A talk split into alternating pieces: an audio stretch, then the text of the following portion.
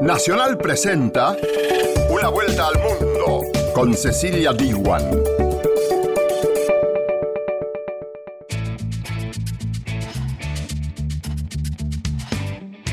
¿Qué tal? ¿Cómo te va? Bienvenida y bienvenido a Una vuelta al mundo. Como sabes, en este espacio recorremos las noticias internacionales más destacadas de la semana junto a nuestras radios asociadas a Radio Francia Internacional, a Radio Nacional de España y también junto a Radio Nacional de Paraguay. Los ataques con 10 drones contra dos refinerías de petróleo en Arabia Saudita volvieron a subir la tensión en Oriente Medio. Y en una vuelta al mundo vamos a hablar con el profesor Luciano Sácara de la Universidad de Qatar sobre el impacto global de estos atentados. Radio Francia Internacional viajó a Israel y Palestina para reflejar el enfrentamiento entre ambos pueblos. Y la jurisdicción universal es la última esperanza de las víctimas de delitos de lesa humanidad para que los crímenes no queden impunes. El ex juez Baltasar Garzón dialogó con Radio Nacional de España sobre este instrumento jurídico. Y estos fueron los títulos. Ahora te invito a que nos acompañes durante el desarrollo de Una Vuelta al Mundo. Una Vuelta al Mundo. Nacional, junto a sus radios asociadas.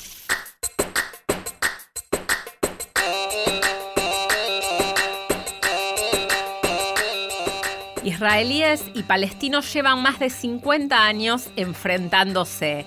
Impredecibles, repetitivos y sangrientos ciclos de violencia provocan en miles de civiles un profundo sentimiento de abandono en esa región. Una vuelta al mundo. Nacional, junto a Radio Francia Internacional.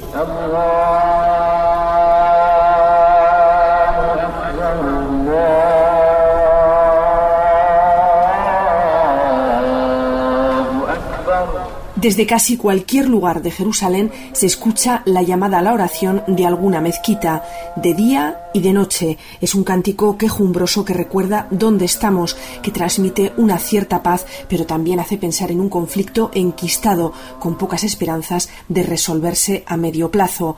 Israelíes y palestinos llevan más de 50 años enfrentándose. Impredecibles, pero tristemente repetitivos y sangrientos ciclos de violencia agotan los recursos diplomáticos de la comunidad internacional, hastían a los oyentes y lectores de los medios y provocan en miles de civiles un sentimiento de abandono. El cántico de esta mezquita fue una de las últimas cosas que el joven palestino Mohamed Abu Deir escuchó el día de su muerte, el 2 de julio de 2014. Era el mes de oración musulmán del Ramadán. Estaba apenas amaneciendo cuando salió de su casa en el barrio de Suafat, en Jerusalén Este, para ir a rezar. Fue secuestrado por tres judíos radicales, torturado y quemado vivo. Tenía 16 años, recuerda su madre.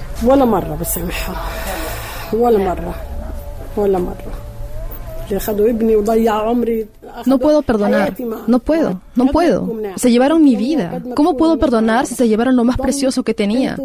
No es fácil para una madre no saber qué pasó aquel día. Aún ahora, cinco años después, me encuentro esperando que Mohamed vuelva de la escuela.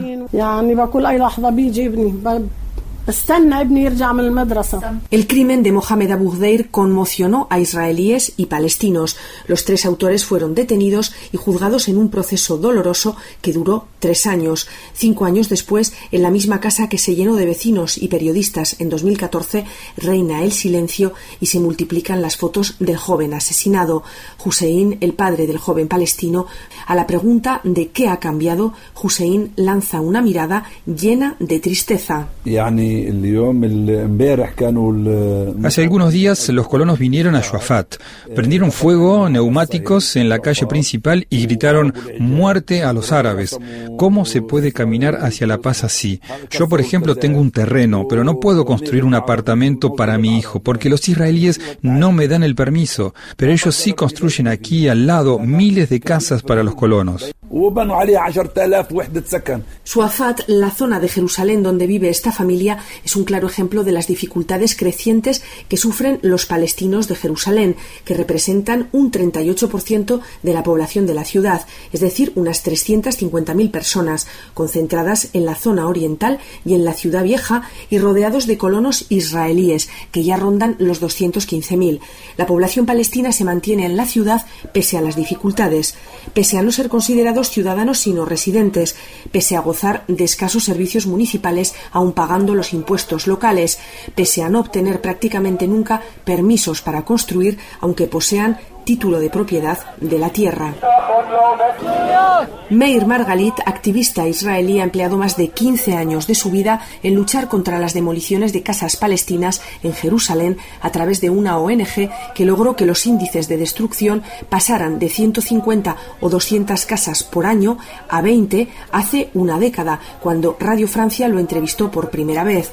El acoso de las autoridades israelíes hacia este tipo de organizaciones y la disminución de fondos hicieron que la ONG prácticamente desapareciera y que el índice de demoliciones en Jerusalén se sitúe hoy de nuevo en torno a las 200 por año. Una de las cosas más dolorosas es de que eh, nadie heredó nuestra lucha. De pronto desapareces y nadie levanta eh, la bandera. Eh, y esto tiene que ver más que nada con el hecho de que ya eh, lo que nos importaba tanto hace 15, 20 años atrás, eh, hoy ya no importa, hoy ya tampoco hay suficiente gente para mantener esta lucha.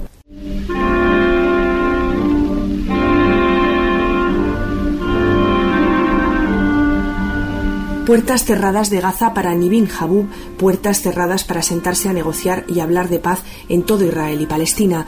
En las calles la mayoría de la población civil ya no cree en una solución de dos estados, uno israelí y otro palestino. El presidente estadounidense Donald Trump prometió un plan de paz que haría historia, pero su publicación se retrasa mes tras mes. El conflicto se estanca y se perpetúa mientras los años pasan y la lista de víctimas crece hasta hacernos perder las cuentas. Jerusalén, Beatriz Lecumberri, Radio Francia Internacional. Seguís en Una Vuelta al Mundo por Nacional.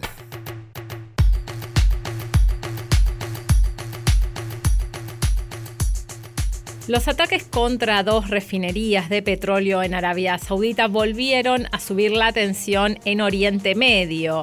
Irán, que está golpeado por las sanciones de Washington que le impiden vender su petróleo al extranjero, es acusado ahora por Estados Unidos de ser responsable de estos ataques. Y Donald Trump amenazó con represalias. Para hablar sobre este tema, tomamos contacto con Luciano Zácara, especialista en política del Golfo Pérsico y profesor de la Universidad de Qatar. Bienvenido, profesor Zácara, aquí una vuelta al mundo. Hola, ¿qué tal?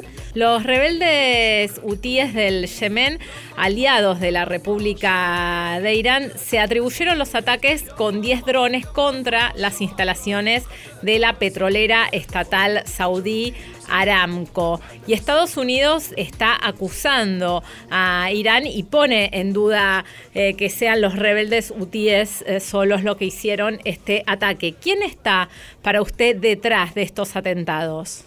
Si uno tiene que atenerse a lo que se declara, eh, los hutíes han reclamado haber realizado este ataque. Lo que pasa es que al estar los ataques muy lejos de donde habitualmente lo han hecho, y al existir dudas acerca de su capacidad técnica y logística para poder hacerlo, se apunta hacia otro lado, principalmente a Irán, porque Estados Unidos, principalmente Pompeo, fue el primero que empezó a hacer campaña acerca de quién es Pablo que esté detrás de estos ataques. Es muy difícil decir a ciencia cierta si han sido, probablemente hayan sido seguramente los hutíes, quizá no desde Yemen directamente, sino de otro territorio, incluso algunos especulan que podría haber sido desde Irak, pero el hecho de que lo estén reclamando y el hecho de que en realidad existe una guerra en Yemen desde que en 2015 eh, Arabia Saudí, Emiratos y otros países decidieron atacar los husis que habían ocupado Sanaa. Existe un motivo por el cual los husis han hecho esto y han declarado esto, porque aparte de hace ya bastante tiempo vienen usando la tecnología de drones para atacar aeropuertos y diversas instalaciones militares en territorio saudí.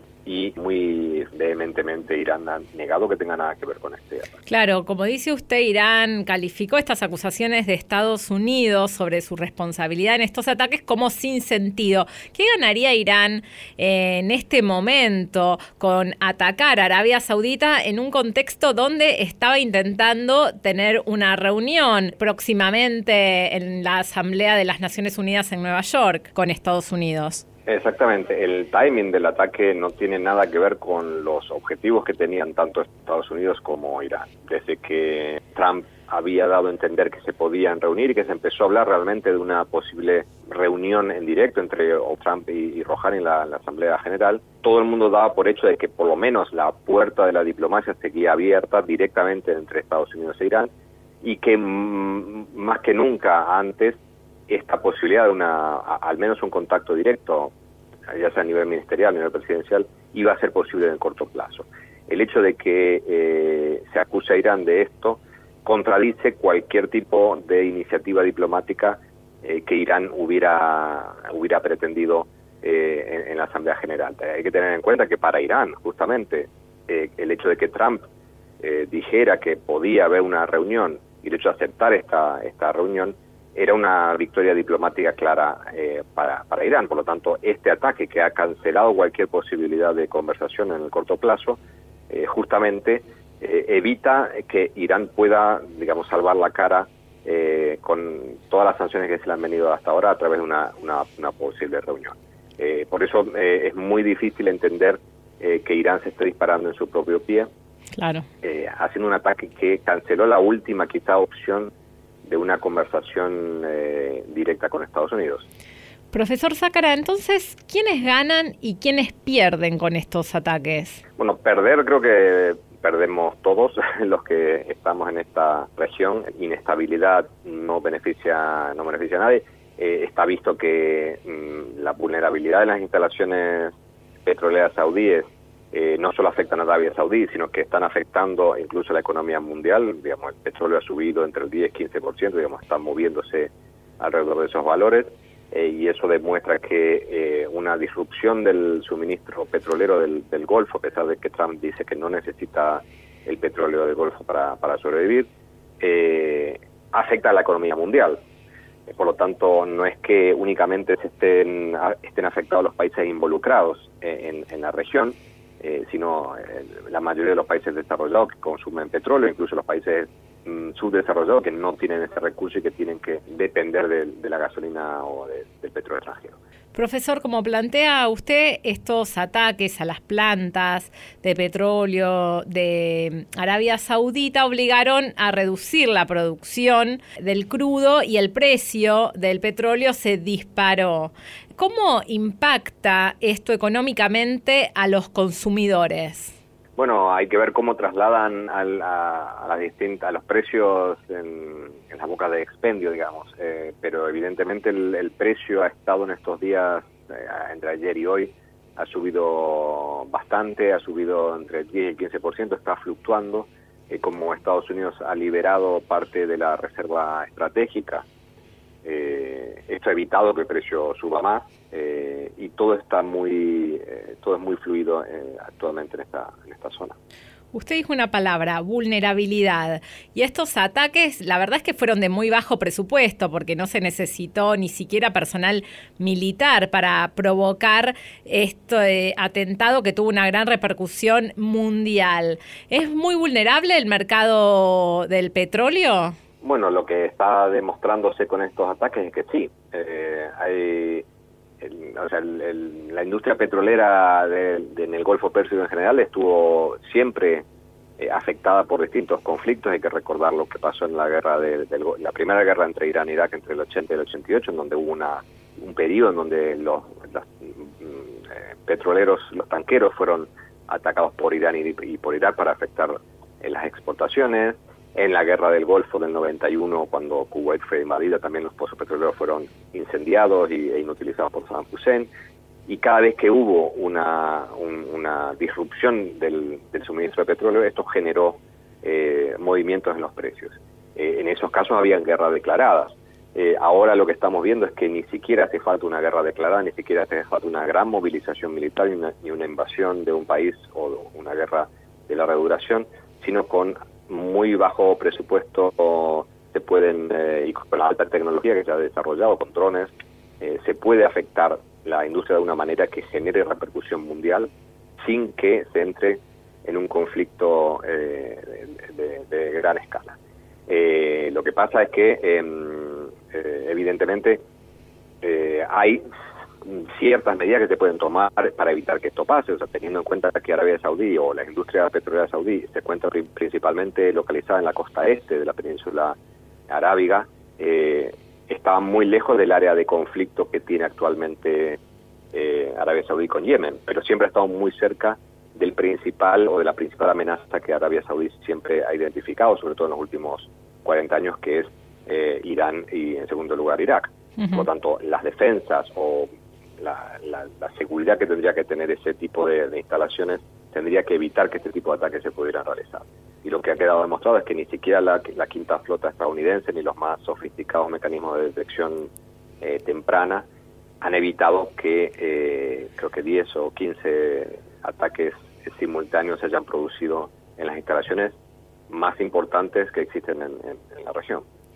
Ante el aumento del conflicto en Medio Oriente, Trump dijo que su país no necesita petróleo ni tampoco gas de esta región y como usted marcaba recién, puso a disposición la reserva estratégica de petróleo que tiene Estados Unidos en caso de, ser necesaria usar esta reserva. ¿Qué consecuencias geopolíticas puede tener esto que dice Donald Trump, que deje de depender tanto de Medio Oriente?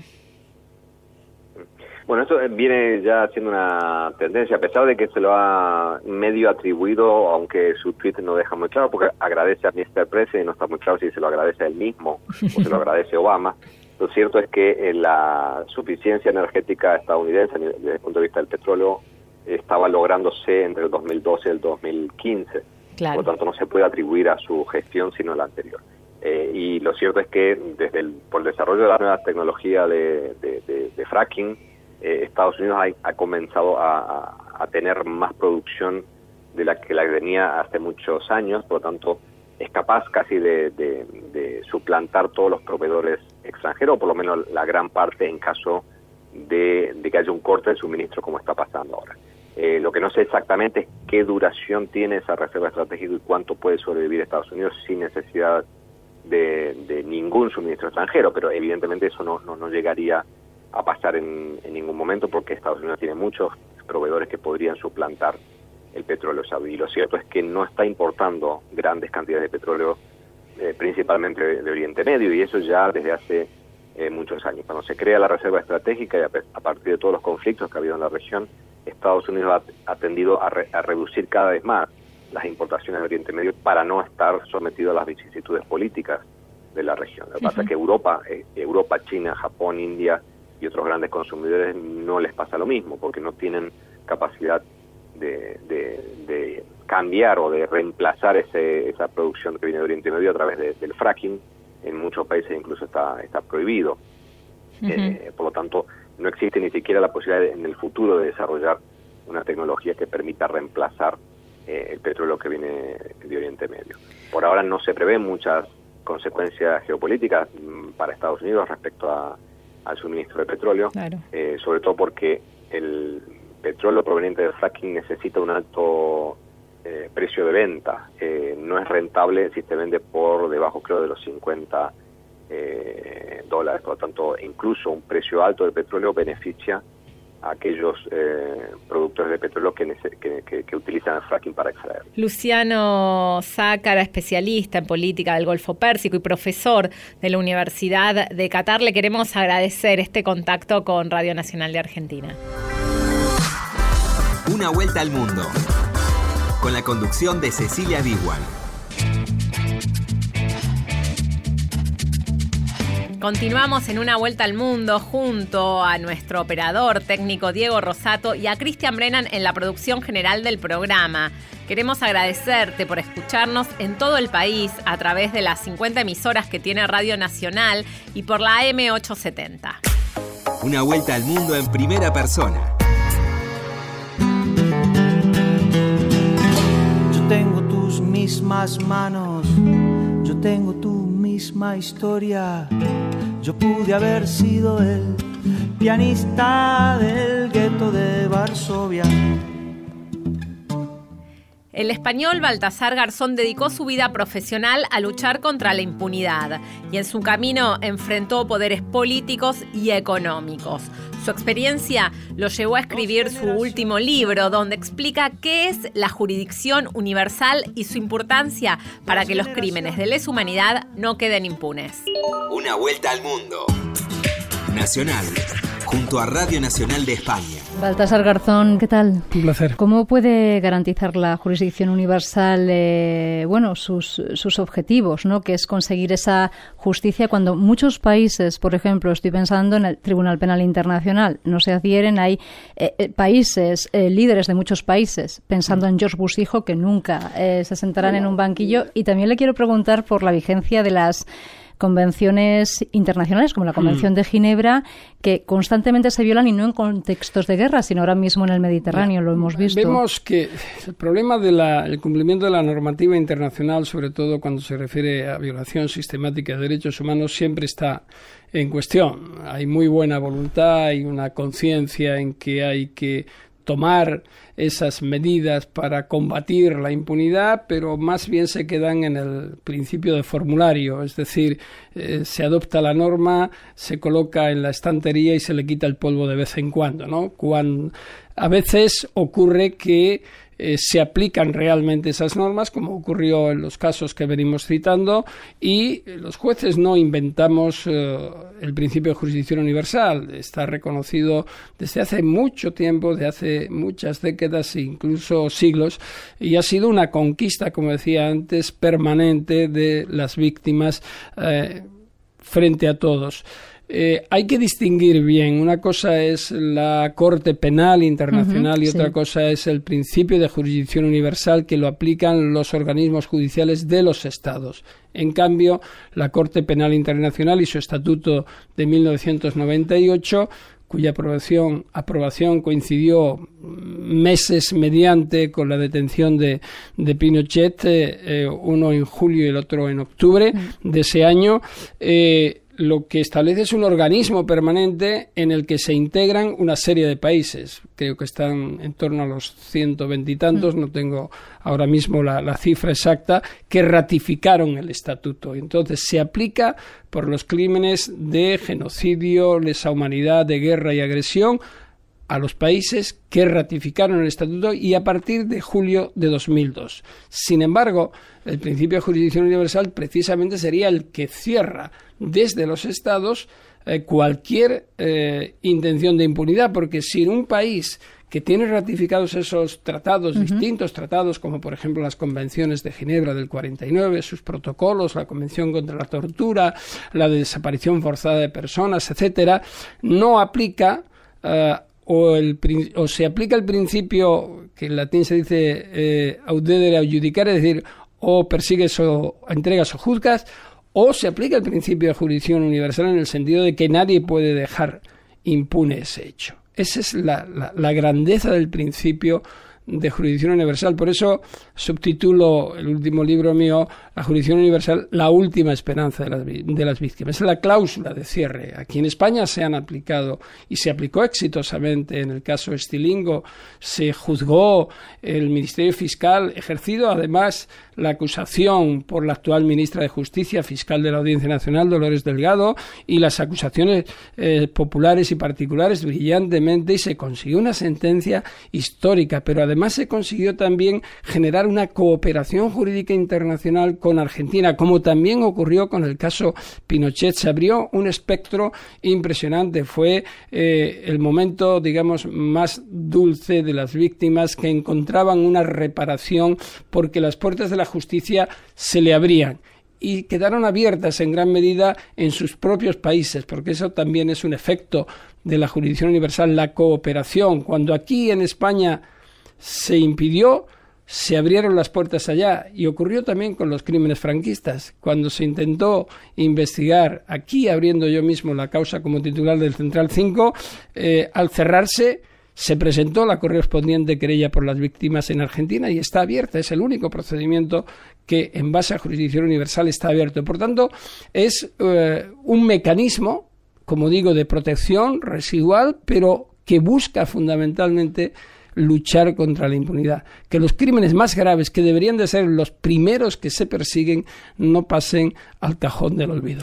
Cada vez que yo veo una reducción de la ley de jurisdicción universal, me siento un poco menos humano en tanto en cuanto formo parte de este género que piensa todavía que la impunidad puede ser una solución en los casos de este tipo de crímenes. Por tanto, siempre nos van a encontrar luchando contra esa impunidad. No a la impunidad, jurisdicción universal, la última esperanza de las víctimas. Es el último libro publicado por Baltasar Garzón en debate. Muchísimas gracias, se nos fue el tiempo, ha sido un placer charlar con usted y recordar algunos de estos casos que desde luego han sido históricos y han sentado precedentes. Muchísimas gracias, un placer. Una vuelta al mundo en una semana.